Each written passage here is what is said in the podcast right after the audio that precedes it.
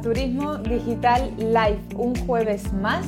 Estamos aquí a las 8 en Canarias, 9 en Península y esta noche tengo de invitada a Elena Mateos.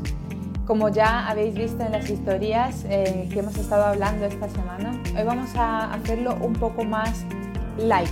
No va a ser una entrevista con preguntas y respuestas como suelo hacer siempre con los invitados, sino que más bien va a ser una charla entre profesionales del sector turístico, porque como somos las dos muy, muy, muy amantes del tema de atención al cliente, decidimos hacer un directo en el que vamos a hablar precisamente de esto. Y vamos a tocar los temas de cliente interno y cliente externo. Así que voy a esperar unos minutitos para que ya vayan entrando por aquí todos y también mi invitada. Bueno, ya está ella por aquí también. Y bueno, voy a ir dándole paso a Elena. Vamos a ver si la encuentro por aquí. Aquí está. A ver si me escuchas. Ahora. Ahora sí. Hola Elena, ¿qué tal? ¿Cómo estás? Muy buena, muy bien. No sé si me ves bien, si se me escucha bien, si estoy muy cerca. Yo te veo bien. te veo bien, te escucho bien. Muy bien. Fantástico, yo igual, yo igual, te veo muy muy clara, muy bien. clarita. tengo, tengo el foco, es que tengo el foco aquí dándome en la cara, por eso. Muy bien. No pasa nada. ¿Qué tal? Bien, ¿y tú? ¿Cómo estás? ¿Qué tal el día? ¿Mucha locura? Oh, pues sí, la verdad que está siendo una semana retadora. Me imagino como todo el mundo, pero muy bien, muy bien. Sí, un poco complicada porque, bueno, mi hijo ha estado malito del estómago pero, pero bueno, bien, bien, bien, bien, todo bien, todo bien. Con ganas de estar aquí este ratito contigo que Venga. decía, no, no me traigo la copa de vino porque me parece un poco excesivo. Porque me da vergüenza. Es así, porque me da vergüenza. Mira, no, no tanto vergüenza, sino digo, como me coja aquí un pequeño ciego, creo que no, no, no es un buen momento. Qué bueno. Voy a cambiar este directo y en vez de Turismo Digital Live se va a llamar Cervecita con Diana. Y vamos a estar aquí con los pinchos, con las cervecitas y con las tapitas. Exacto, exacto. Qué bueno. Así que pues nada, muy bien. Nada, Elena, estaba comentando que como tú y yo somos muy frikis de atención al cliente, pues vamos a hablar hoy un poco de profesional, de profesional sobre este tema. Sí, sí, además mm, estaba intentando buscar en Instagram, de esto tú me te vas a tener que ayudar más, Digo, porque contigo me estrené en los directos. Y digo, después de creo ya, eh, creo que hace tres meses que empecé mi primer directo, digo, eh, se lo tengo que decir. Creo que, o sea, ha habido ahí una evolución gracias a ti eh, de mis directos, así que nada, enormemente agradecida por haberme, por haberme picado y por haber hecho que al final diera el salto, porque era cuestión de eso, ¿no? Era de dar el primer pues paso, como todo en la vida. Exacto, exacto, exacto. Pues sí, frikis de la atención al cliente eh, y un poco de la buena. sí, de, por intentar siempre, como digo, que, que, la gente se vea contenta o por lo menos más contenta y más feliz de lo que de lo que se, de lo que cuando llegaron, ¿no? A nuestro hotel en este caso. Y, y sí, Sí, bueno, el cliente, yo, yo cuando hablábamos de, hablamos de este tema que nos apasiona, sí, pero a mí, yo te decía, me, me interesa también poner el foco en, en, el, en el cliente interno también, ¿no? En cuánto, cuánto de importante es que el cliente interno esté feliz en su puesto y en su trabajo y se sienta bien y a gusto, porque al final eso es completamente proporcional a, la felicidad que pueda trasladar, a la alegría que pueda trasladar, ¿no? Totalmente. Mm, eh, yo, yo, te proponía esto, ¿no? La proporcionalidad, además para mí, proporcionalidad directa y exponencial, porque yo siempre he dicho y he mantenido que si yo estoy feliz, contenta, mi trabajo es acorde a, a mis pensamientos, a mis valores, etcétera. Eh, yo no solamente voy a hacer un buen trabajo, sino que además eso el cliente lo va a percibir y lo voy a trasladar, pues, pues imagínate, mucho más. Mm, no, no, voy a trasladar mi alegría, sino voy a hacer que él, eh, bueno, que esté contagiado. Se contagia, es que es eso. Se contagia. Yo te comenté en su día, yo hice mi trabajo de fin de grado, estaba centrado en, en, los mandos intermedios, en su gestión emocional, porque de hecho cuando yo fui mando intermedio me di cuenta que no hay formación para mandos intermedios, ninguna. Y eso que es un puesto clave porque está en contacto directo con la primera línea que atiende al cliente. Tal cual. Y encima está por encima con toda la alta directiva, con todo el estrés y toda la presión. es un puesto horrible. Yo creo que es el peor puesto que existe el mando intermedio. No, mujer, no, yo, yo, yo creo que es un, puesto, como tú dices, alta de responsabilidad y, creo que mm, en ocasiones poco valorado, pero yo en mi caso he de decir que para mí mis jefes de departamento siempre han sido mm, más que mis, o sea, mis manos, mis ojos, mis oídos, mm. eh, al final eran tú todo, ¿no? Eh, y son tú todo, son aquellas personas en las que confías porque eres tú en todos los sitios, tú como eh, eres, eres, como el pulpo y ellos son tus tentáculos, claro. Exacto, tú no puedes estar omnipresente, ¿no? Ni en todos los momentos, ni a todas horas, ni en todos los lugares, y al final los jefes de departamento son para mí, y hablo siempre desde mi experiencia, mis manos derechas, mis manos más que derechas, a mm. pesar de que siempre tenemos roces o que, o que puede haber. El roce hace el cariño, así que. Sí, pequeñas asperezas, luego está claro que, que, que, que, son claves, tú lo has dicho, son claves, son claves. Yo te decía, eh, para mí, una manera eh, muy gráfica de poder entender eh, un poco esto, la, vuelvo a la proporcionalidad, es a través de un ejemplo. Y para mí un ejemplo sería pues la situación que hemos vivido, ¿no? Un caso tipo. A mí me gustó, perdona, te voy a parar aquí porque quiero leer la frase que me enviaste que me gustó mucho, ah, que la quiero leer. Vale, vale. Vale, como tú decías, se establece una relación de proporcionalidad directa entre dos magnitudes cuando a más cantidad de la primera magnitud corresponde más cantidad de la segunda magnitud en la misma proporción. A menos cantidad de la primera magnitud corresponde menos cantidad en la segunda magnitud en la misma proporción. Vale, explica ahora ¿Qué es eso?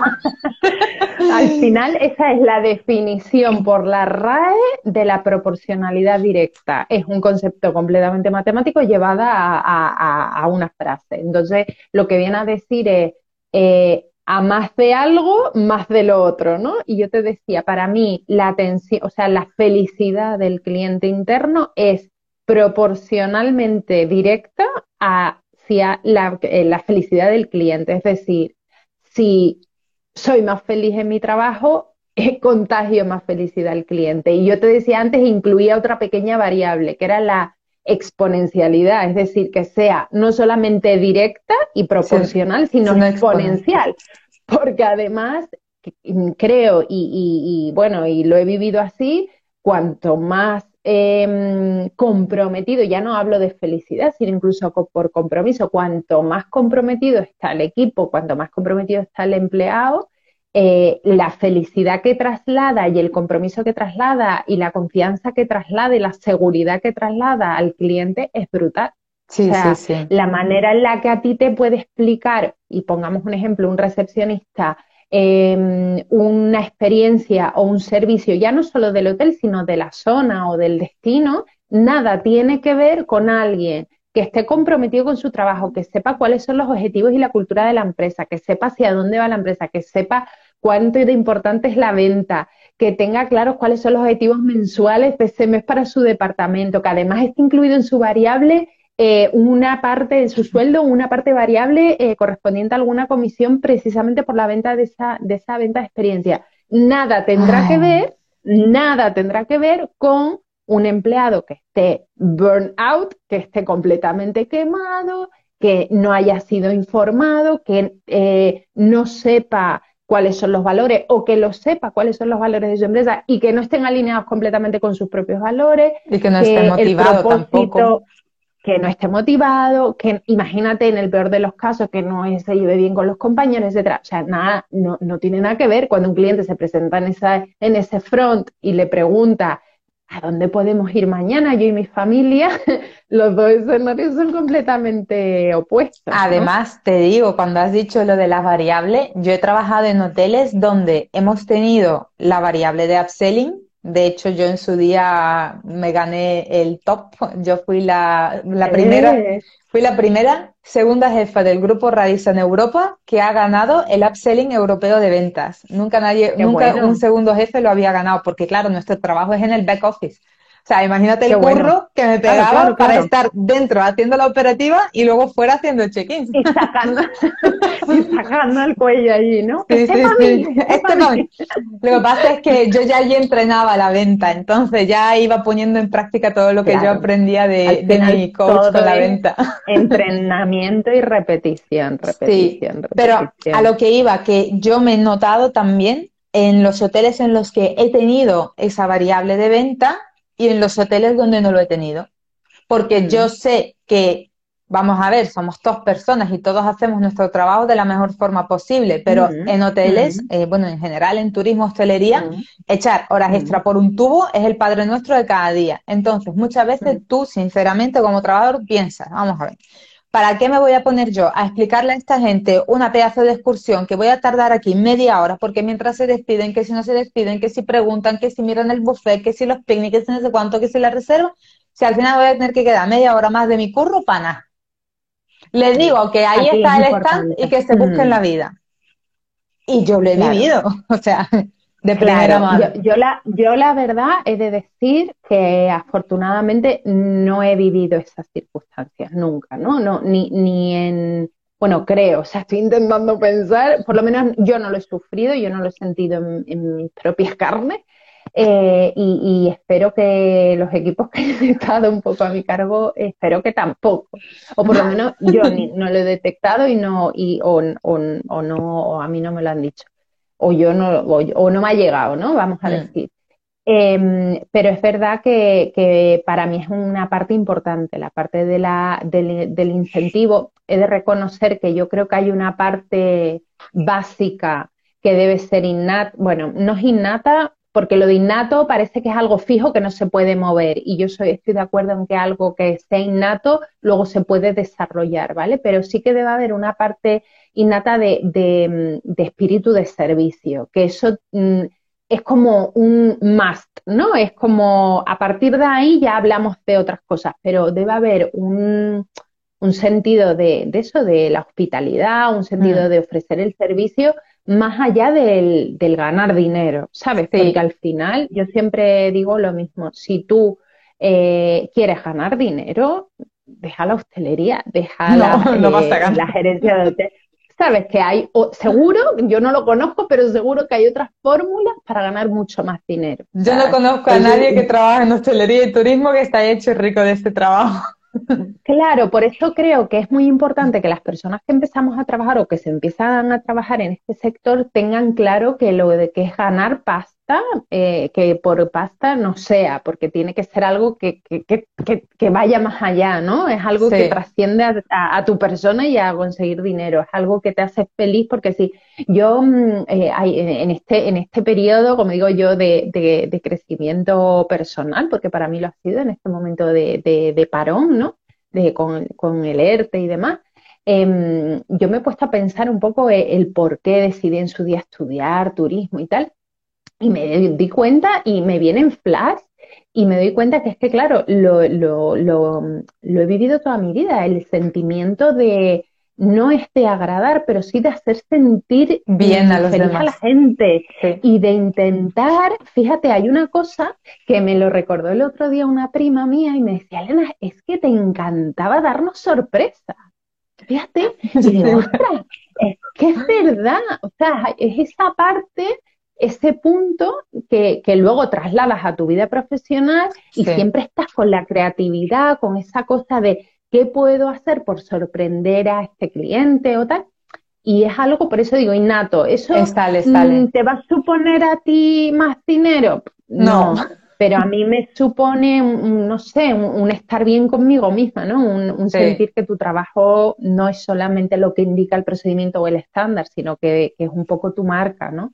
Totalmente. yo creo que es hacia, que es lo que, lo que se busca, ¿no? De hecho, yo creo que terminé siendo relaciones públicas de nuevo precisamente por eso, porque en recepción, en el back office, tenía el espacio limitado. Y yo, yo venía de animación, yo venía de estar todo el día con los clientes, de estar corriendo. Es que claro, es que tú además vienes de departamentos cañeros, de departamentos que tienen una relación de amor-odio con el cliente. Totalmente. No, pero o, me quieren o no me quieren. Claro. a, mí, me pasó. en, hay un hotel aquí en el que yo trabajé de animadora, es el IFA Dunamar, eh, cuando yo entré en el año 2012, era septiembre, y en esos nueve meses habían pasado por ahí 11 animadores, porque nadie aguantaba ese hotel. nadie, era 65 plus público alemán prácticamente, que hasta aquel momento no había tenido animación y había pocos años que había animación. Entonces todo ahí tenía que ser muy delicado, muy light, muy dirigido hacia los gustos de los alemanes, muy, muy específico y nadie aguantó. Pues yo estuve un año y dos meses ahí trabajando. Madre mía. Sí, y, pues y cuando me... ¿Te gusta la marcha? Me encanta, me encanta. Además, cuanto más difícil es el reto, más me gusta. También porque me gustaba mucho el alemán y yo, yo en general me llevo muy bien con el público alemán. Pero el hecho de que pudiera encontrar esa comunicación con ellos, ese estilo que a ellos les gusta, cuando yo di mi renuncia, mi baja voluntaria, porque me iba a Alemania de au para aprender alemán, mi, coordinadora me decía, ¿y a quién voy a poner yo ahora aquí que aguante tanto tiempo como tú? va a querer? sí, sí. Claro, claro. Pero bueno. Por eso digo, sí, sí, o sea, al final eh, te tiene que nacer, o sea, tiene que salir de, de, de, no de aquí, sino de, aquí, de, tu entraña, ¿no? sí, sí, sí, tiene que salirte, o sea, tiene que ser algo así. Bueno, yo, mm, sí, sí, no, dime, dime. Pues sí, volviendo un poco a lo que era la satisfacción del cliente y cómo se refleja todo ello. Tú me hiciste una propuesta que era la de diferentes casuísticas. Sí, sí, o sea, yo, yo te decía que para poder ver un poco la proporcionalidad esa entre, entre el cliente interno y el externo, yo te proponía hacer un ejemplo mm, lo más real posible, que sería, pues, casos como un caso particular, que sería, oye, eh, un empleado, pongamos un jefe de departamento, eh, que haya desarrollado adecuadamente su trabajo, que esté alineado lo, normal, lo que puede ser algo normal en, en, un hotel, que haga un desempeño correcto, se lleve bien con sus compañeros, con su jefe, con los clientes, o sea, perfecto. Pero viene la pandemia y con este, con todo este jaleo, su hotel cierra y esta persona se envía alerta, ¿vale? Y pongamos que ahora va a incorporarse en breve, pongamos que la próxima semana, principio de junio, con esta reactivación que parece que ocurre, ¿no? Por no hablar, pongo, pongo este ejemplo que me parece que es bastante común, que nos puede sonar a muchos de los que estamos aquí, y que al final, bueno, pues eh, vamos a tratar de ver qué alternativas han podido, eh, vamos a decir, desarrollar distintos hoteles, distintos tipos de hotel, ¿vale? Sí, sí. os mola esta, mira, Jenny, gracias. esta propuesta. vamos. Sí, porque de hecho yo pues algunos los he vivido directamente en mis carnes, tanto la una de las que tú dices como la otra con mis amigas que trabajan en otro hotel en recepción. Eso es. Eso es, entonces saludos muy buenos desde aquí, desde Punto Hola. Ay, mi Huelva, hecho de menos las tapitas de Huelva. que me tengo que ir a casa. Pues, pensando un poco en este, en este tipo, vamos a ver lo que yo he creído que pueden ser cuatro escenarios que han podido ocurrir. Yo eh, mm. los cuento y, y, si aquí quienes nos están escuchando creen que puede haber más otros escenarios, que nos lo cuenten también, ¿vale? Entonces, repetimos, un, jefe de departamento, un empleado que sale del hotel por esta situación, en ERTE, y se tiene que incorporar en breve. Y durante este periodo vamos a suponer estos cuatro escenarios. Un primer escenario ideal, ¿vale? Un primer escenario ideal. El mundo perfecto. Exacto.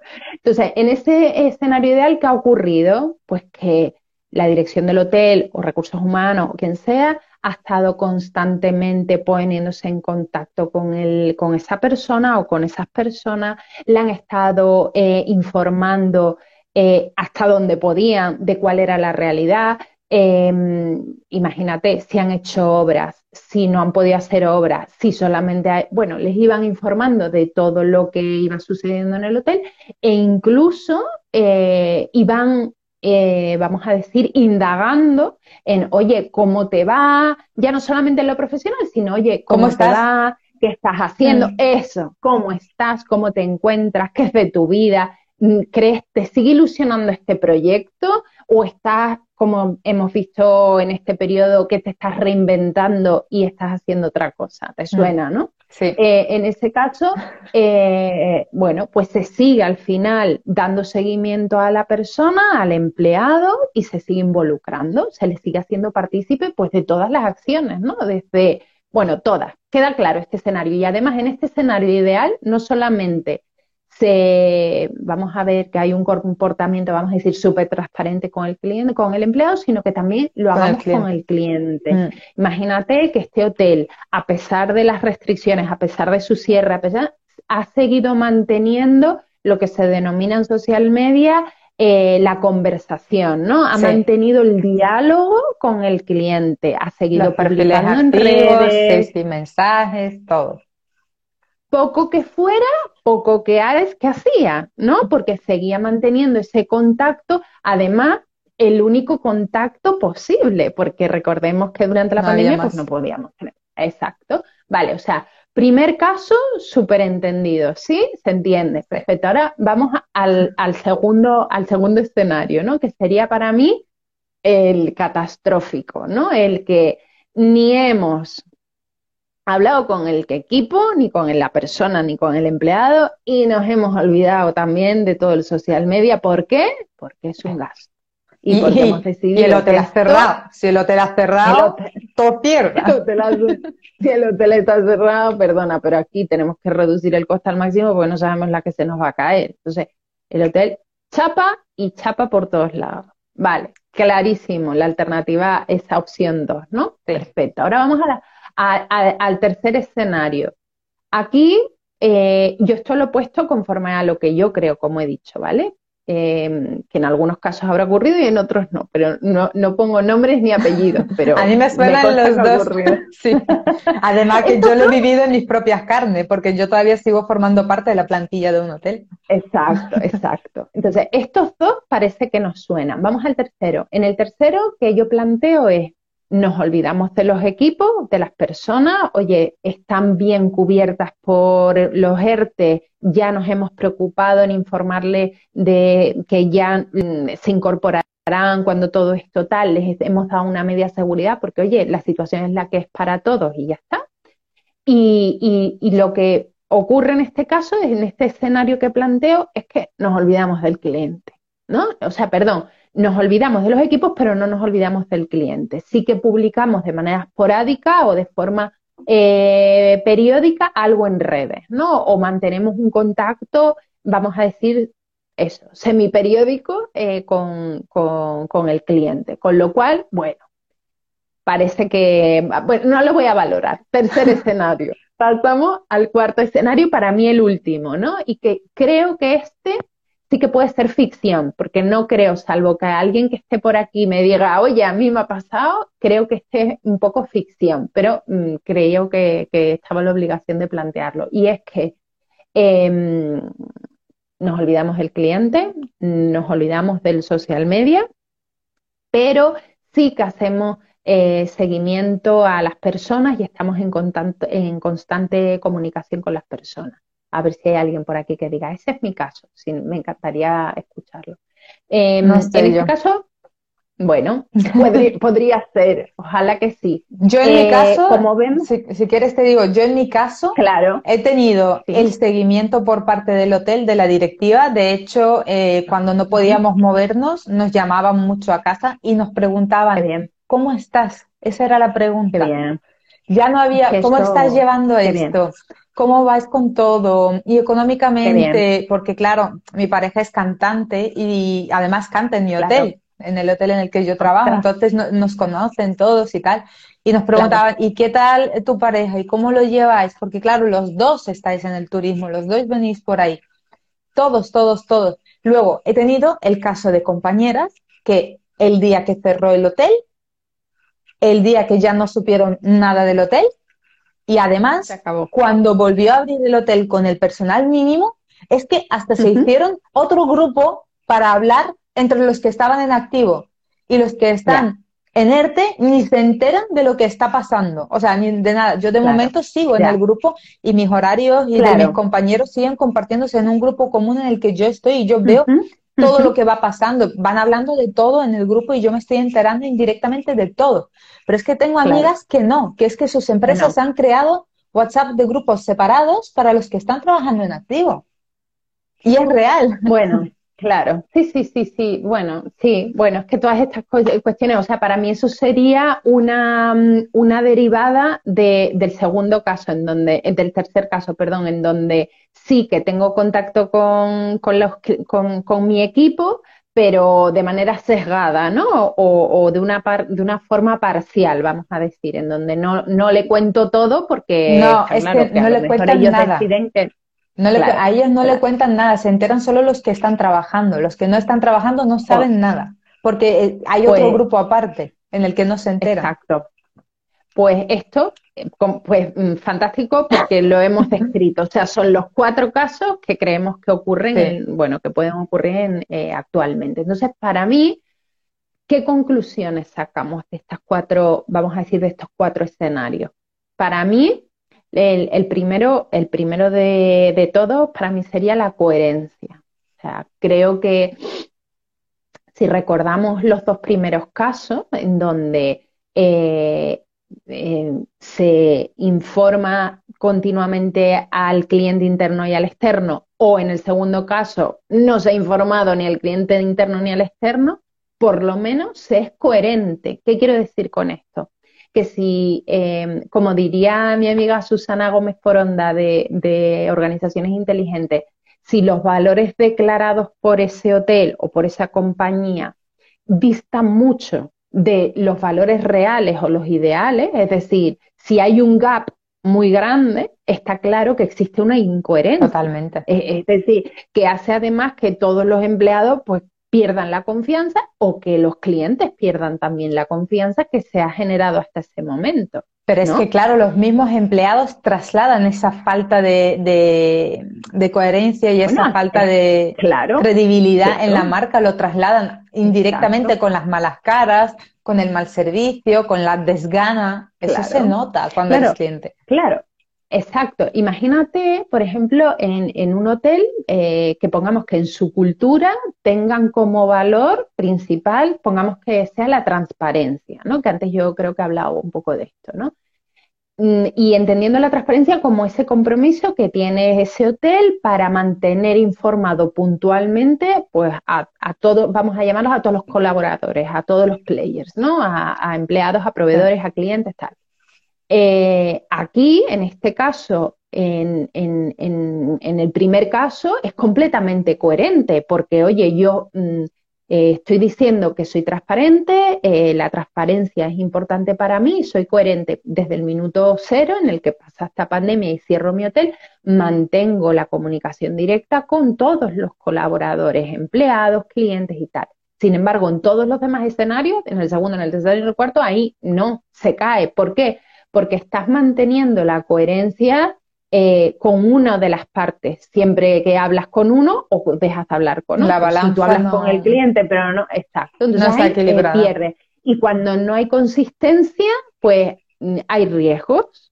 Y uno de los riesgos para mí, para mí, para mí, Elena Mateo, mm, fundamental eh, y básico es la pérdida de confianza. Pierdes la confianza. Y segundo, eh, credibilidad porque al final, si me has dicho que ibas a hacer algo o que tú supuestamente hacías algo y no lo has hecho, al final em, se trata eso, ¿no? De, como se dice en latín, red non verba, que al final es eh, hechos y no palabras, ¿no? Eh, eh, dime, dime lo que haces y no lo que dices, ¿no? Claro. Entonces, eso, eso por una parte.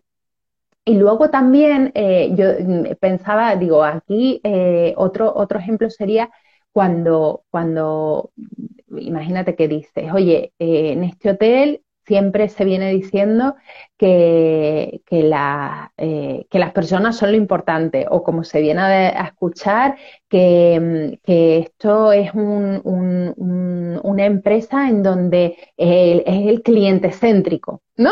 Que es cliente céntrico. Y de repente te das cuenta que este hotel que se ha olvidado del cliente y que ha cerrado puertas y que no ha mantenido informado o que, o que puntualmente no explica cuáles son eh, los, no sé, eh, los requisitos de seguridad en el hotel o que no mantiene informado puntualmente de cuáles son las normativas vigentes o no todo. De hecho, ha sido el caso más común. Si te fijas, yo como, claro, como especialista en redes, pues he estado revisando muchas redes de muchos hoteles, de empresas y de todo. Y fíjate que sí, las, las cadenas grandes han dejado perfiles corporativos activos, pero luego eh, los perfiles personales de cada hotel, por ejemplo, de las cadenas grandes, murieron. O sea, el público que iba destinado a ese hotel no sabía nada, sí, se enteraba por cosas por los perfiles generales. Los pequeños, algunos mantuvieron una comunicación mínima, que ese era lo deseado, ¿no? Pero es que hay hoteles que desde, si no han abierto ahora, que van a abrir a lo mejor desde marzo del año pasado que cerraron hasta ahora, sus redes no se han movido. O sea, no ha habido ningún tipo de comunicación con el cliente. Metricul, Metricul aparece con la línea recta. ¿no? con el pi, pi, pi. Pues exacto, exacto. Así sí, está. Sí, sí. Bueno, esa es la realidad. De hecho, para mí era, es uno de los fallos más grandes que cometieron las empresas turísticas. Sí, y yo creo que, se han dado cuenta, yo creo que, y espero que, esto se, que, se reactive y que se, bueno, y que esto sea un aprendizaje. Al final todos estamos aprendiendo de esta pandemia. esto no estaba escrito en los libros, igual que otras crisis sí, y podías intuir, hay otras que no. Yo creo que esto nos hará ser pues mm, más expertos, sin duda, más expertos. Para mí, bueno, eso, sobre todo la confianza y otra de, la, de los aprendizajes que saco de, de estos posibles cuatro escenarios sería la ilusión, ¿no? Porque al final lo que, lo que como yo lo veo es que los hoteles o los establecimientos turísticos, mm, y, me remonto otra vez, eh, cuando estaba pensando en este directo, digo, o sea, tengo, tengo dos recuerdos, ¿puedes hablar? Sí, sí, sí. Bien? Estoy bien, ¿Sí? es que tengo a las perras por ahí. Ah, vale, vale. Em, tengo dos recuerdos para mí clave. Uno es eh, yendo de pequeña a un hotel colarme eh, con un grupito de amigas, yo pequeña, eh, o sea, no quiero ni decir la edad porque ahora lo pienso y digo, no sé cómo mis padres me pero muy pequeña y me colaba en los shows de noche, en los miniclubs de, o sea, en, los shows, en, mm, en los shows nocturnos de niños eh, para cantar en las mini, para, para bailar en la minidisco del Hotel Conquistador en Tenerife. O sea, yo recuerdo colarme en el Hotel Conquistador y ir a, al YMCA y para mí era brutal. Chuchua, Claro, al final, eh, bueno, esto ya más adelante. Yo, yo, yo mejor, ¿ah, bueno, yo mejor no te digo cuántas veces bailaba el chuchua. Claro, pero tú como, como, como, animadora. yo estoy hablando de hace 30 años, ¿no? Por lo menos. Pero fíjate, perdona, aquí una clienta en, mm. en, uno de los hoteles me dijo, anda, mira, la hija grande y ella mayor, y dice él, mira, las mismas canciones que cuando tú eras pequeña y la hija tenía más de 30 años. O sea, imagínate. Claro. Sí, Perdón, ese paréntesis. no, no, no, nada, nada. Que te digo que cuando, cuando me puse a pensar eso, ese es un recuerdo y otro recuerdo también lo tengo em, cuando veníamos en barco desde Tenerife a Cádiz, solíamos venir todos los veranos en barco porque mi padre, bueno, es gallego y subíamos luego en coche desde Cádiz a Galicia todos los veranos a pasar el verano en la aldea.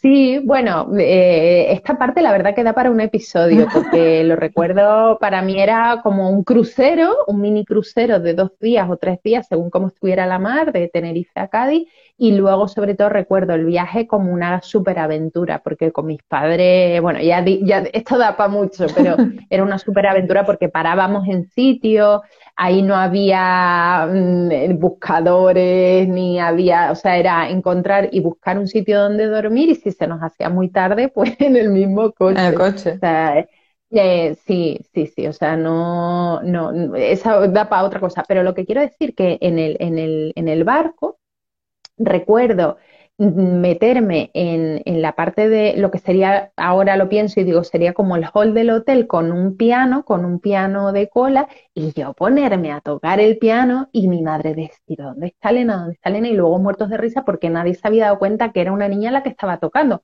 que yo no toco el piano, pero que parece ser que yo le estaba dando.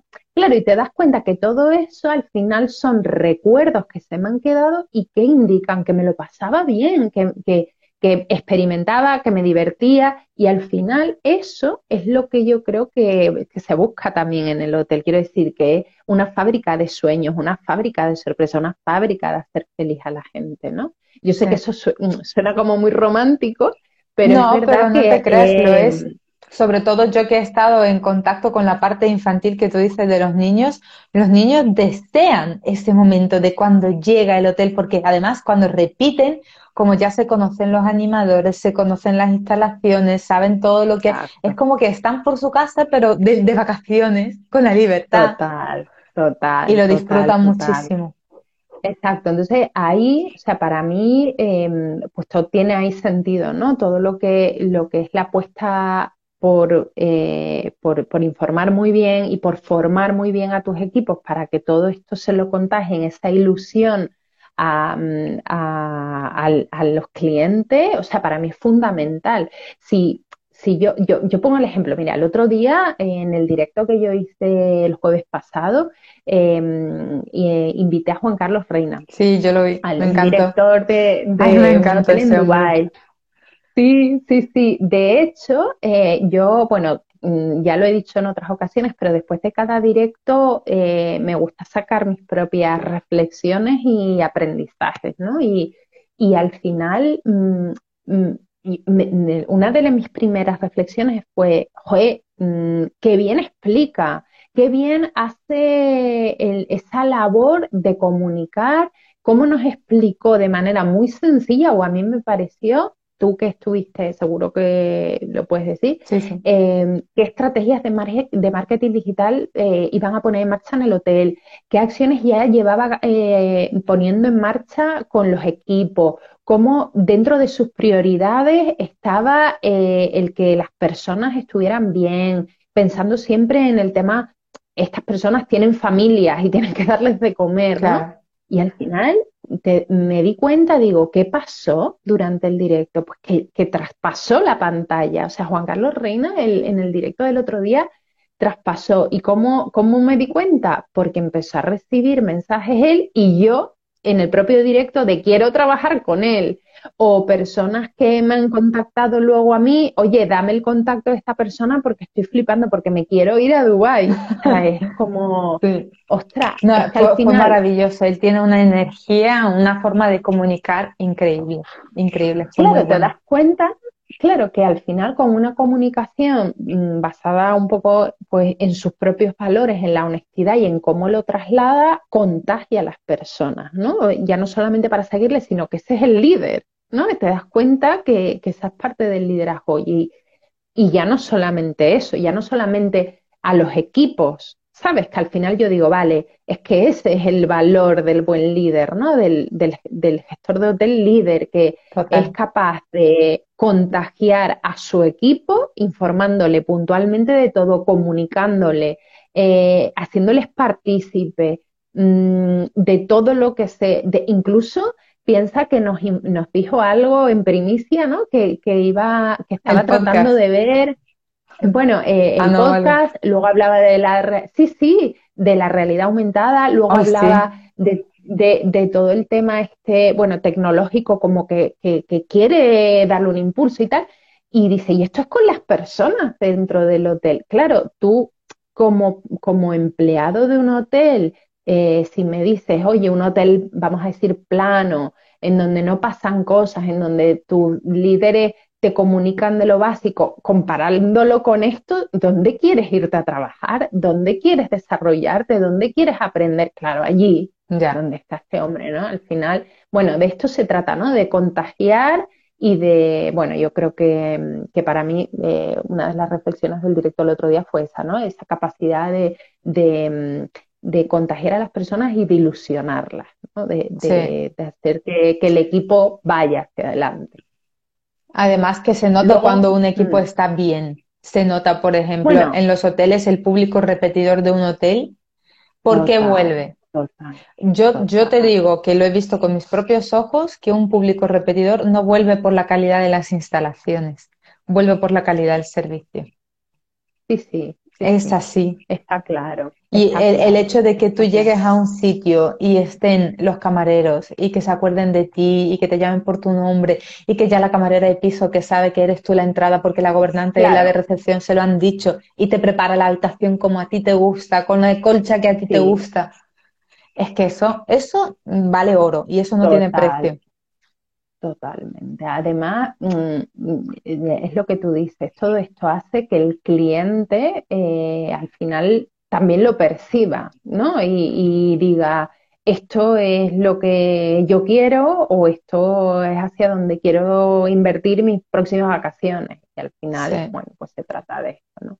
de, que se vea que efectivamente el cliente eh, vea que puede pasar ahí una experiencia memorable, ¿no? Que pueda tener, o sea, yo me pongo a pensar en el, eh, y vuelvo otra vez al directo del otro día, que si muchas personas de las que lo vieron eran clientes, ¿qué pueden esperar de un producto o de un hotel como el que está eh, gestionando Juan Carlos Reina? O sea, eh, saben que se van a encontrar con un hostess increíble, que su equipo se va a decidir por intentar que tenga una experiencia súper memorable, que además mm, están formados, eh, motivados, que están tratando eh, de, de, sacar cosas nuevas para enseñarlas y ponérselas a disposición a los equipos, a los clientes. O sea, al final dice, otra es que yo me quiero ir a ese hotel o yo quiero ir a ese destino, ¿no? Él hablaba de una experiencia memorable que sería bañarte en la Infinity a las 6 de la mañana viendo el skyline de Dubai. Ostras, pues es así, o sea, no te lo cuenta así y tú dices, mm, quiero ir, quiero ir. Entonces, bueno, nada tiene que es ver. Es que cuando tú te sientes bien en tu puesto de trabajo, tú lo das todo. Y eso, el, estar bien en el mismo puesto de trabajo está relacionado también con el bienestar de cada ser humano, de los que estamos ahí. Y ya luego cuando lo englobamos en lo que es el ecosistema del hotel, que si la gente de recepción está bien, si los de pisos están bien, eh, cocina, restaurante, empiezan a engrasar esta máquina, a trabajar bien juntos, cuando la gente trabaja a gusto, eh, no hay tantos roces, no hay tanta... Mm, eh, tú sabes, a ver, en el mundo de los hoteles hay hoteles que están más engrasados y se trabaja mejor y hay hoteles cuyos departamentos, pues la verdad es que cuesta mucho que un departamento colabore con el otro porque están como, como los niños pequeños que no se quieren ni ver, pero al final son cosas que vienen generadas desde arriba, desde la empresa misma, que se traslada a los trabajadores ese malestar, ese, odio, ¿no? Por decirlo de alguna forma. No, no es la palabra odio, pero ese desagrado. Sí, pero malestar, vamos a decir malestar. Sí. sí, está claro. Todo esto hay que trabajarlo y, y, yo creo que hay ya empresas, hoteles, gestores, propietarios que, que esto lo, lo, están trabajando. O sea, creo que es algo que mm, afortunadamente se han dado cuenta de que las personas, cuanto más felices estén en su trabajo, mm, pues van a desempeñar mejor su trabajo, van a desempeñar mejor su labor, van a estar más felices y lo van a contagiar mejor y de mejor forma a los clientes. Y al final eso es de lo que se trata. Mira, yo esta mañana leía, seguramente todos los que están aquí también lo, lo habréis leído, en Hostel Tour, em, las cuatro preocupaciones del, viajero post pandemia. No sé si lo, vi, lo vi, lo que pasa es que no he tenido tiempo de leerlo, pero yo recibo el boletín todos los días. El newsletter, ¿no? Sí, y, hablaba de, fíjate, la, primera habla de la seguridad y wellness personal, que ningún, eh, eh, vamos a decir, nuevo viajero o viajero post pandemia se iría a ningún destino ni a ningún hotel. Bueno, yo lo he llevado a mi terreno, a ningún hotel, no se alojaría a ningún hotel. Eh, si no tiene info completa sobre las restricciones del hotel, del hotel o del destino. Del destino Claro, ahí mi pregunta es, tu hotelero o tu jefe de departamento o tu community manager, ¿qué puedes hacer para, para confirmar que cumples con este requisito? Hay muchísimas acciones que se pueden hacer en este caso y ya para eso, precisamente para comunicar esas cosas, están las famosas redes. Que esos canales de comunicación es a los que hay que darle la importancia que no se le está dando todavía, que sí que hay un, mínimo de concienciación, pero es todavía es muy pequeño, teniendo en cuenta que España es 12% PIB turismo, o sea. Sobre todo, sobre todo, em, comunicar, ¿no? Comunicar, externamente. ¿Cómo lo podemos hacer? Como tú bien dices, a través de todo el social media, pero fíjate que yo también lo traslado a la parte interna, ¿no? De, oye, asegúrate de que todos tus procesos, que seguridad y de wellness personal para el cliente se adecuan a los requisitos legales, a eh, que estoy completamente segura que es así, porque estamos eh, todos cumpliendo, todos los hoteles cumpliendo con esa normativa, pero asegúrate de que si estás formado y que si has informado tu, eh, si has formado a tu equipo, pues aprovecha eso y también comunícalo, porque yo siendo clienta, em, si a mí me dices oye, mira, todas estas personas han recibido formación sobre las nuevas metodologías de seguridad alimentaria o de seguridad en el, departamento de pisos o de seguridad y manipulación y prevención de riesgos contra el COVID en el departamento de animación, porque se siguen estos procedimientos y estos protocolos y todo eso lo comunico, a mí me da confianza. ¿Y si, y si te lo comunica además la persona que te lo va a hacer? Imagínate. si además luego cuando voy al hotel la veo y lo cumple, ya. Ah, ah, no, no, no, claro, o por las redes mismo. Tú estás en el Instagram siguiendo al hotel y sale la camarera de pisos y te dice, oye, tú, que te vas a venir la semana que viene y te vas a alojar. Te voy a enseñar cómo me han formado. Mira, me han formado así, así, así. ¿Sabes qué es lo que yo voy a hacer por ti? Pues voy a hacer por ti esto, esto y esto. Y además lo voy a hacer así y te lo voy a enseñar para que cuando tú vengas sepas que nosotros estamos formados para cuidarte, que todas las instalaciones están preparadas para velar por tu bienestar, por tu disfrute y además que vamos a estar ahí vigilando en todo momento, para que todo vaya bien y tú solo disfrutes. Exacto. Pero Esa sería la primera. sí, pero eso es lo que yo he echado mucho de menos en tema de comunicación de empresas. por eso he querido traerlo hoy aquí, porque me ha parecido una súper oportunidad y digo, me lo traigo. El segundo, el segundo, o la segunda preocupación del cliente, del viajero post pandemia, habla de viajar a lo conocido. O sea, dice que no se va a ir, el viajero post-pandémico, vamos a llamarlo, no se va a ir a un entorno que no conozca o que no sea seguro o cómodo. Y ahora vuelvo a hacer la pregunta. ¿Qué podemos hacer tú como director de hotel, directora de hotel, gestor de, y líder de departamento o empleado de un hotel o propietario de un hotel? ¿Qué puedes hacer para asegurar que las personas vengan a tu hotel porque es conocido, seguro y cómodo? Si nunca he sabido de ti, ¿cómo puedo saber de que cumples con esos requisitos? Volvemos a lo mismo. Sí, es que la de redes sociales, a través de una comunicación, a través de una información. O sea, es que yo, a medida que iba leyendo la noticia, digo, es que tenemos la oportunidad, por favor, hoteleras, hoteleros, tenéis la oportunidad a través de eh, community managers, eh, a través de personas que quieran un poquito y sepan un poquito eh, de crear una estrategia brutal Exacto, comunicar, comunicar y comunicar, eso es.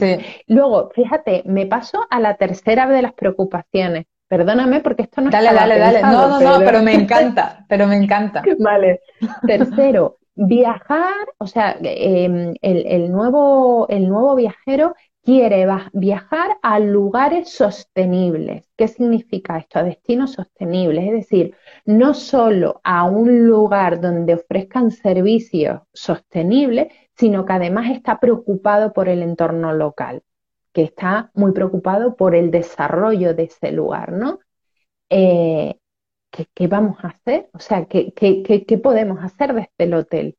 Pues todas esas medidas si estamos certificados por ISO, si llevamos algo, si tenemos alguna propuesta de valor dentro de nuestro hotel, porque imagínate, Los hay. yo por ejemplo En el conozco hotel, hoteles sí. que tienen certificados B Corps, que, O simplemente, que- mira, en el, en el mío anterior eh, colaboraban con una asociación de niños abandonados y hacíamos Por recogida ejemplo. de juguetes por Navidades, eh, hacíamos Exacto. limpiezas de playas, De playa, gente, eso deporte, o sea, hacían fútbol o baloncesto los Fíjate, fines de semana. pero es que Y no se comunica nada. allá. Eh, pero es que de Claro, eso y no voy se dice todavía nada. más allá. Claro, claro. Y ahora voy más allá. Sabéis que dentro de nada va a cambiar toda la legislación en relación a los plásticos en determinadas Sí. comunidades. Pues todo esto requiere de un cambio en amenities, En en, materiales de un solo uso. Todo esto va a cambiar. Vamos a ver quién comunica antes lo que se va a hacer en el hotel. Para mí, yo estoy expectante a ver qué y cómo lo comunican, ¿no? Porque hay, claro, todo esto debería estar dentro de una estrategia de comunicación, ¿no? Y, aprovechar las redes. Entonces, veremos a ver qué pasa. Y, mm, y luego la última habla de, bueno, creo que era algo que, que más que pospandemia se ha, eh, yo creo que sí, que con la pandemia esto se ha, vamos a decir, exponenciado, se ha magnificado, pero que esto ya venía de antes, ¿no? Que es la conectividad, que haya mejor conexiones, que Sí. en los hoteles se garantice, bueno, yo lo, como digo, lo he llevado no al, al punto destino, sino a- al hotel, ¿no? O Pero bueno, tú vienes turístico. de una ciudad que siempre se queja mucho por la conectividad, aunque porque en Huelva siempre se habla, no, es que en Huelva, porque, porque no hay el aeropuerto, porque no sé qué, no sé cuánto, y no se aprovecha de que está en medio de dos aeropuertos enormes como Sevilla y como Faro, Sí. y que se pueden haber transporte. Es verdad Sí. que Doñana Sí. dificulta mucho que se llegue de un lado a otro porque hay que dar una vuelta muy grande, pero no es imposible. Sí, Pero no sí, se aprovecha, es que en Huelva siempre está ese, ese tema de la conectividad, sí, sí. exacto. Pues estas son las, las, mm, las preocupaciones del viajero, que, que sabiendo que son los, vamos a llamarlos los puntos de dolor de nuestro buyer persona, que al final son nuestros clientes los que van a venir después de la pandemia, hagamos algo desde las redes, desde la comunicación eh, offline, en cualquier tipo de comunicación, eh, hagamos sentirle al, al viajero menos preocupado, ¿no? Yo cuando leí la noticia lo vi clarísimo. Seguro que, que no soy ninguna iluminada y esto ya estará dentro de las estrategias de todos los hoteles. Pero si no es así, mira, bueno, espero que esto les haya servido. Yo creo que sí, porque de hecho yo ya estoy notando en tema de presupuestos que se está empezando a mover el mundo turístico. Bien, Ahora lo estoy bien. notando. Llevo un año con Bueno. esto y lo estoy notando ahora. Bueno, piensa que ha sido un año Muy complicado. Bueno, tú lo sabes, tú lo sabes, eh, Sí. ingreso cero y, y gastos Bastante fijos. Entonces, bueno, es verdad que las empresas, jo, es que tienen también que velar por su solvencia y su continuidad. Y Mm. al final de eso se trata, de no tener que chapar. Elena, quería comentar, bueno, quería comentar una cosa por aquí que nos estaba escribiendo Marta. Ella escribía, comentaba que, a ver, del hotel donde iba a trabajar en marzo de 2020, que al final entiendo que no llegó a trabajar, no ha sabido nada hasta hace dos días que le llamaron y lo ha rechazado porque tiene un proyecto como Community Manager turístico, es compi del sector. Claro.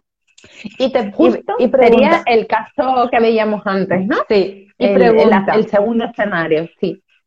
Y la pregunta me encanta. ¿Pensáis que muchos hoteles han perdido talento precisamente por la falta de esa comunicación interna, de, de cuidar al cliente inter- interno?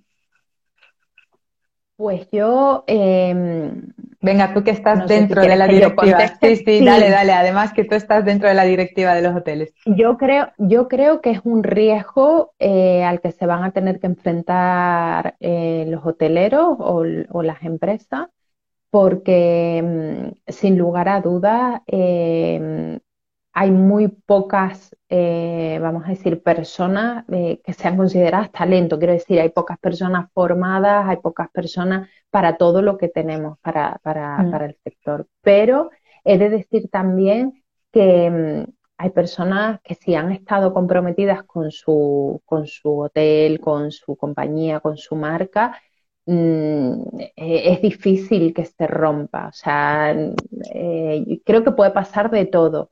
Pero el talento, sí, puede haber fuga de talento, o sea, como en cualquier otro sector, ¿no? Eh, yo tengo familiares que se han tenido que ir fuera porque al final aquí no se les daba el valor mm. y, tenían que salir. Sin duda puede ocurrir pero también creo que, mm, que España es un buen sitio también para, para trabajar, hay grandes compañías, no sé. Sí, pero bueno, eh, aquí es lo que hablábamos tengo el corazón partido, ¿no? Aquí es lo que hablábamos al principio, que quien se cree que puede hacer dinero en turismo, mejor que se vaya. Este es, este es el problema. Que, trabaje de otra cosa. ¿Sabes qué pasa? Que yo muchas veces lo, lo, hablo con mi pareja de cómo es posible que un recepcionista que se le exija que si carrera o grado, que si varios idiomas, que si saber de ofimática, que si además tener don de gente, empatía, no sé qué, no sé cuánto, al final termina ganando igual que muchos otros puestos. Que es verdad que el trabajo físico en otros puestos es mayor, lo entiendo, pero esos conocimientos que ha tenido que adquirir ese recepcionista en este caso son estudios, tiempo, que tú sabes lo que significa aprender un idioma. Es que aprender un idioma es media vida. Te dejas en eso y hablar dos o tres. Mm la verdad que aquí abrimos un, un, melón grande. Muy mal, muy de los malos. No, no, para mí es un melón que en algún momento habría que abordar, bueno, que yo creo que ya se aborda en, en los convenios colectivos, pero que creo que, que en, algún, en algún foro, en algún webinar en el que he estado ha salido Y, es un tema que yo creo que, por el que se tiene que apostar y al final es por darle el valor a las trabajadoras, a los trabajadores del sector turístico. En general, ¿eh? En general, porque creo que, mm, que la gallina de los huevos de oro no puede ser solo para unos pocos, sino que tiene que ser para todos y para todos son para toda la cadena de valor del sector, que mm. empieza por unos y acaba en otros. Sabemos por quién empieza y por quién acaba, pero todos tienen que ganar, tiene que ser un win, win, win, win, win. Todos tienen que ganar. Bueno, si, seguimos tirando de la cuerda, aquí ya llegaremos a las jotas, mm. que las jotas agotan a los hoteles, que luego vaya a las jotas, que si son muy malas. Bueno, ahí. Ya. Ahí hay mucho que, de lo que hablar. Sí, sí, lo que pasa es que yo creo que como en todo, como en todo, no hay verdades absolutas, no hay ni algo bueno ni algo malo y creo que todo depende de las circunstancias, incluso del momento, ¿no? Porque en algún momento, eh, y, pienso en grande, ¿no? Y pienso, por ejemplo, en, en Canarias. En Canarias en los años 80 era impensable llenar las monstruosidades de hoteles que teníamos sin buscar la colaboración de tu operación. Y yo sé que, no porque haya trabajado directamente en hoteles en Canarias, pero me consta que durante muchos años, hace poco, mm, se trataba de evadir el, al turoperador, ¿no? Y, se ha tratado siempre de buscar el cliente directo y tratar de saltarlo y al final dices, claro, pero es que esto hace unos años era impensable. Entonces, por eso digo que todas las estrategias y, todas las, bueno, pues dependen de, también un poco del momento y, de, de de cuál es la situación. ¿Sabes cuál es el, mi, mi, gran dolor con Canarias y el turismo? La inversión. ¿Cuál? Echo de menos que en Canarias se invierta más en todo lo que es la infraestructura turística. De verdad que lo echo de menos. ¿A qué te refieres? ¿A, actividades complementarias? No, no, no, en la infraestructura en sí. Tú entras en Playa del Inglés y entras en una estampa de los años 80. Vas a Puerto Rico y estás en los años 70. Ya. Echo de menos que. La verdad que hace años que no voy, años, ¿eh? bueno, yo creo que yo, yo creo que fui hace dos o tres años a Playa de las Américas, que más o menos algo parecido. No te digo que no, que la diferencia sea grande, pero es casi igual que aquí. Por ejemplo, yo viví también en Mallorca y te puedo decir que las inversiones que se hacen en Mallorca en tema turismo, en infraestructuras, son brutales en comparación con Canarias. Dices, infraestructuras públicas, en plazas, en, pavimentación, en asfaltado, en, renovación de los edificios, de todo. hay mucho más en Mallorca que en Canarias. Y no lo entiendo, porque aquella gente tiene solo seis meses de temporada y aquí nosotros tenemos todo el año y encima el invierno es carísimo. ¿Qué cojones? este es otro tema. Pues, habrá que, habrá que, tocar puertas, ¿no? Para, para preguntar. Mira, dice Ceci, por aquí lo pueden promocionar como viajes retro o viajes vintage. pues sí. De pues hecho, el público aquí en Canarias, sobre todo en Gran Canaria, en invierno, es un público de 60 plus, o sea, 50, 60 plus. No hay casi gente joven aquí en, invierno. Nuestro, nuestra ¿eh? temporada alta, además que nuestra temporada alta es muy cara, o sea, seamos sinceros, es muy cara con respecto a otras áreas. Entonces, la gente joven económicamente no se puede permitir venir aquí. Aquí viene la gente de dinero.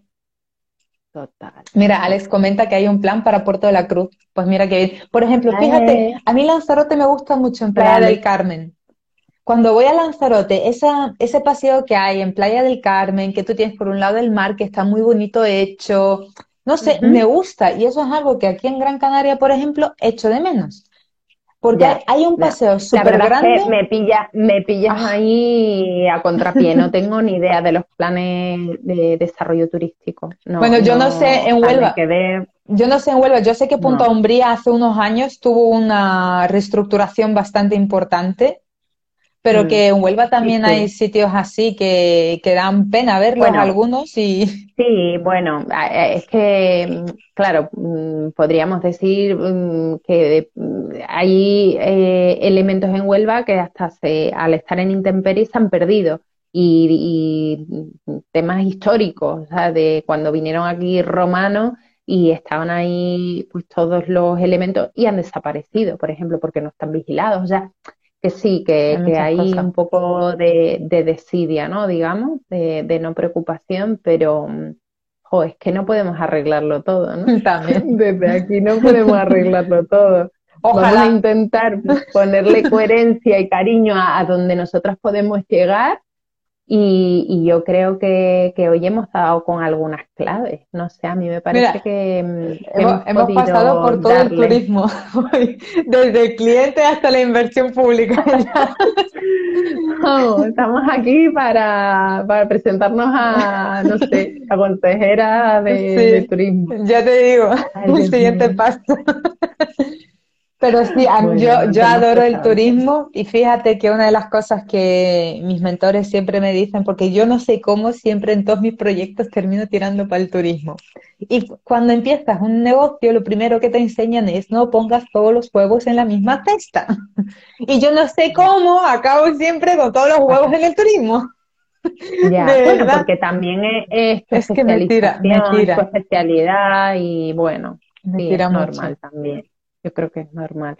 Oye, espero mm, que, que, se hayan podido sacar de aquí algunos aprendizajes. Yo, desde un punto de vista de, gestor, de, desde un punto de vista quizás de, bueno, de propietario de hotel, yo creo que por concluir y por resumir, eh, creo que nos podríamos quedar con esa necesidad de generar confianza e ilusión, tanto en los equipos, en el cliente interno como en como el cliente externo en, la necesidad de comunicar eh, siempre a los equipos eh, y de tener todo ese conocimiento que además esto es tendencia ahora con el Big Data, ¿no? El tener información ya no solamente de los empleados, sino también del cliente, si viaja solo, si viaja en familia, si está vacunado, si no, ¿no? Si, como nos decía Juan Carlos Reina el otro día, si en la app aparece vacunado o no en Dubái, ¿no?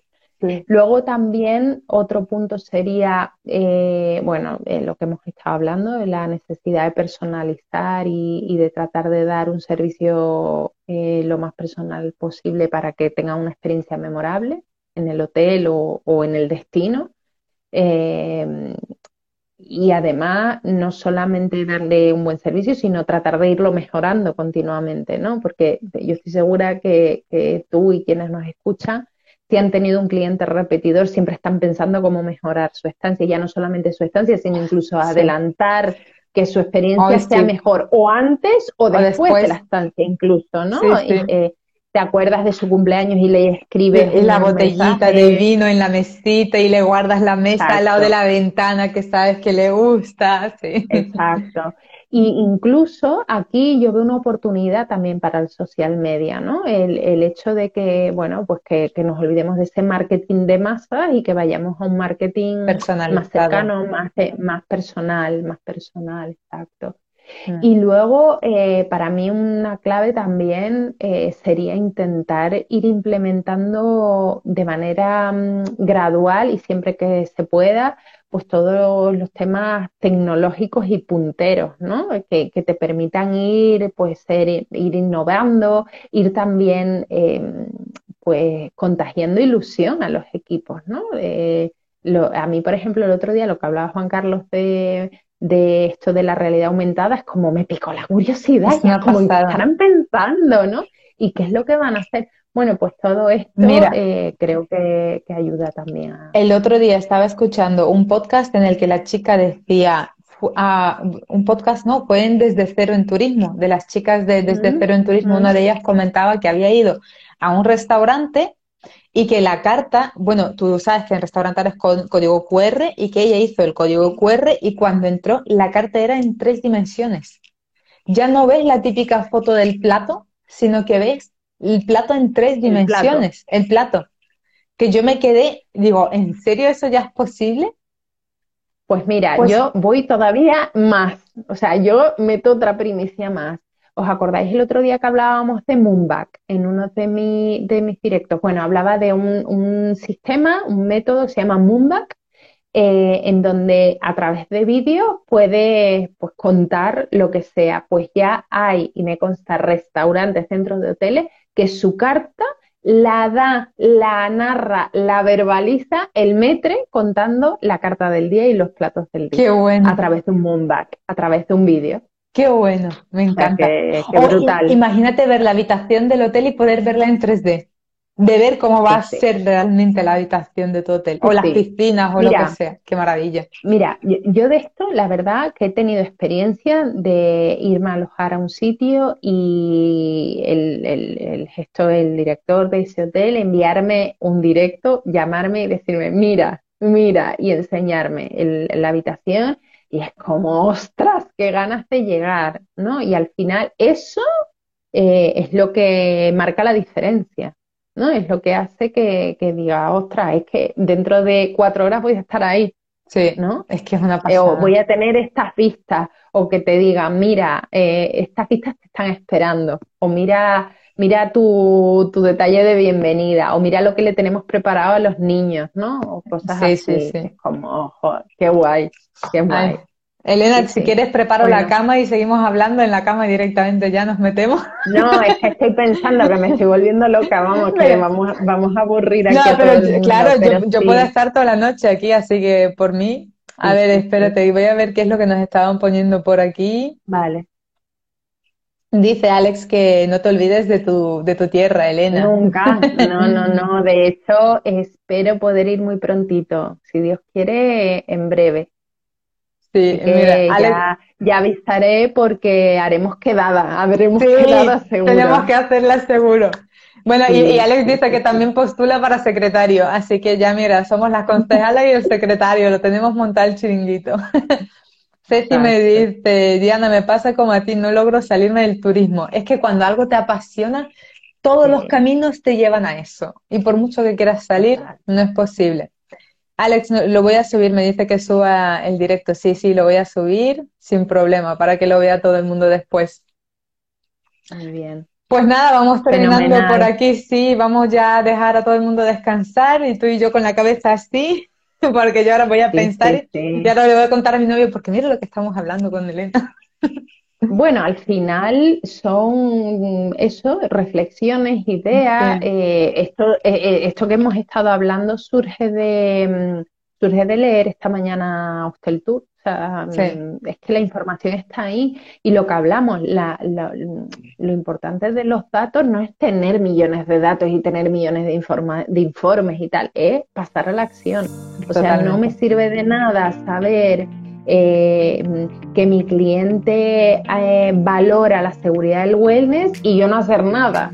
En el hotel para comunicar si estoy haciendo algo. Bueno, primero si lo estoy haciendo. que la primera pregunta es, ¿estás haciendo algo para, para, tenerlo? Está, si lo tienes y, esta eh, y, y, lo haces, tienes actualizada la formación para todo el equipo, todo el equipo lo aplica y luego eh, lo estás comunicando, estás aprovechando este tirón que tienes, pues aprovechalo, ¿no? Mm. Entonces todo, todo esto mm, es el resumen de eso de reflexiones y de vivencia. Así que si pues hemos entretenido y, además hemos podido inspirar a alguien, hemos cumplido hoy con el día. Muchas gracias a todos los que habéis estado ahí, de verdad, y a ti también, Elenita. Tú sabes, contigo siempre es una charla de, te digo, de cervecita la próxima. Eso, eso, eso. Pues nada, eh, gracias a todos los que habéis estado por ahí. Como dice Elena, si os hemos inspirado, aunque sea un poquito, y os hemos traspasado esa pasión que sentimos por el turismo, nos damos ya por más que satisfechas. Elenita, ¿algo que decir tú? Nada más encantada y nada, nos vemos muy prontito. Pues sí, de nuevo pronto ya por tu canal, porque siempre estamos aquí. Vamos a hacer algo ya con, contigo, con Más Hotelera. que por cierto, ella está en Más Hotelera. Podéis ir los que no la conocéis y visitar el perfil de ella, que es, eh, bueno, ella está desde dentro de, del turismo viviéndolo todo, en activo puro y duro. Así que nada, Elena, gracias. Gracias, a, todos. Vamos a, ir. Nos vemos. Adiós. Hasta la próxima.